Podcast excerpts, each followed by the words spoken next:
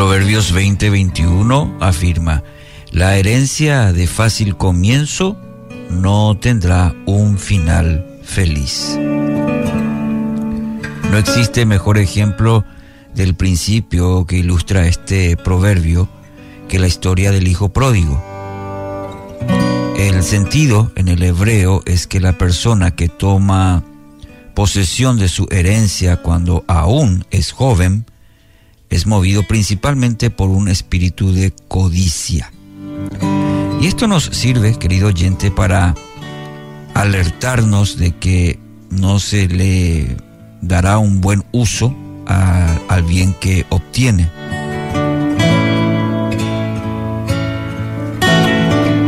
Y así ocurrió en la conocida parábola que contó Jesús del Hijo Pródigo. El texto nos dice que se mudó a una tierra distante donde derrochó todo su dinero en una vida desenfrenada. Lucas 15, 13.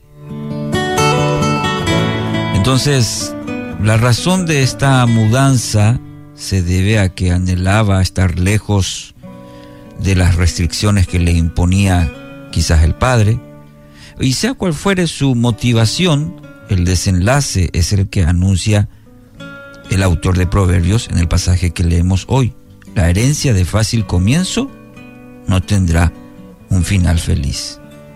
Y no tuvo un final feliz el hijo pródigo en la parábola, sino que acabó en la penuria con tanta hambre que inclusive envidiaba la comida a los cerdos que cuidaba.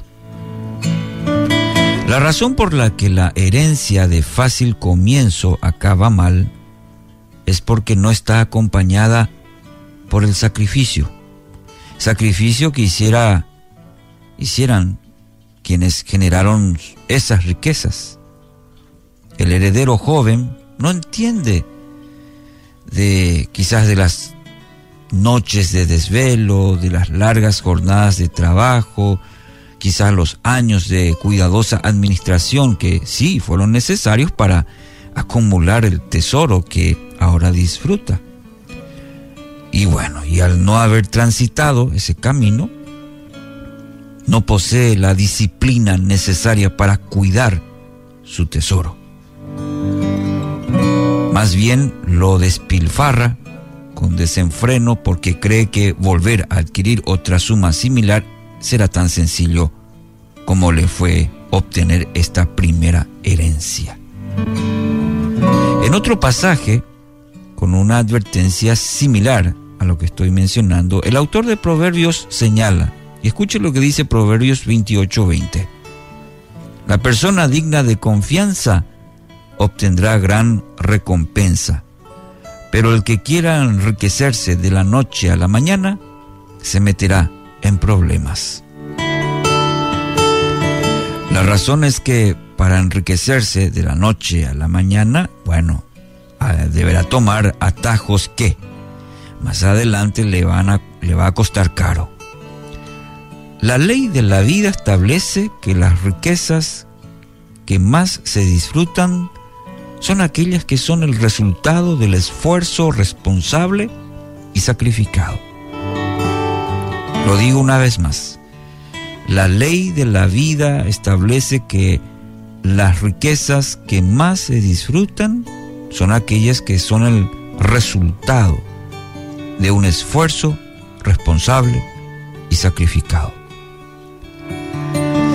Bueno, así también ocurre en el ámbito de la vida espiritual, querido oyente. La misma fórmula. No existen caminos rápidos en la vida espiritual. Eh, para alcanzar la grandeza espiritual, para alcanzar la sabiduría, eh, es el resultado lento paso de los años, de caminar, de seguir aprendiendo con errores, con aciertos, pero transitar ese camino será necesario. La palabra nos llama a un espíritu de paciente perseverancia en nuestro avance hacia la madurez espiritual.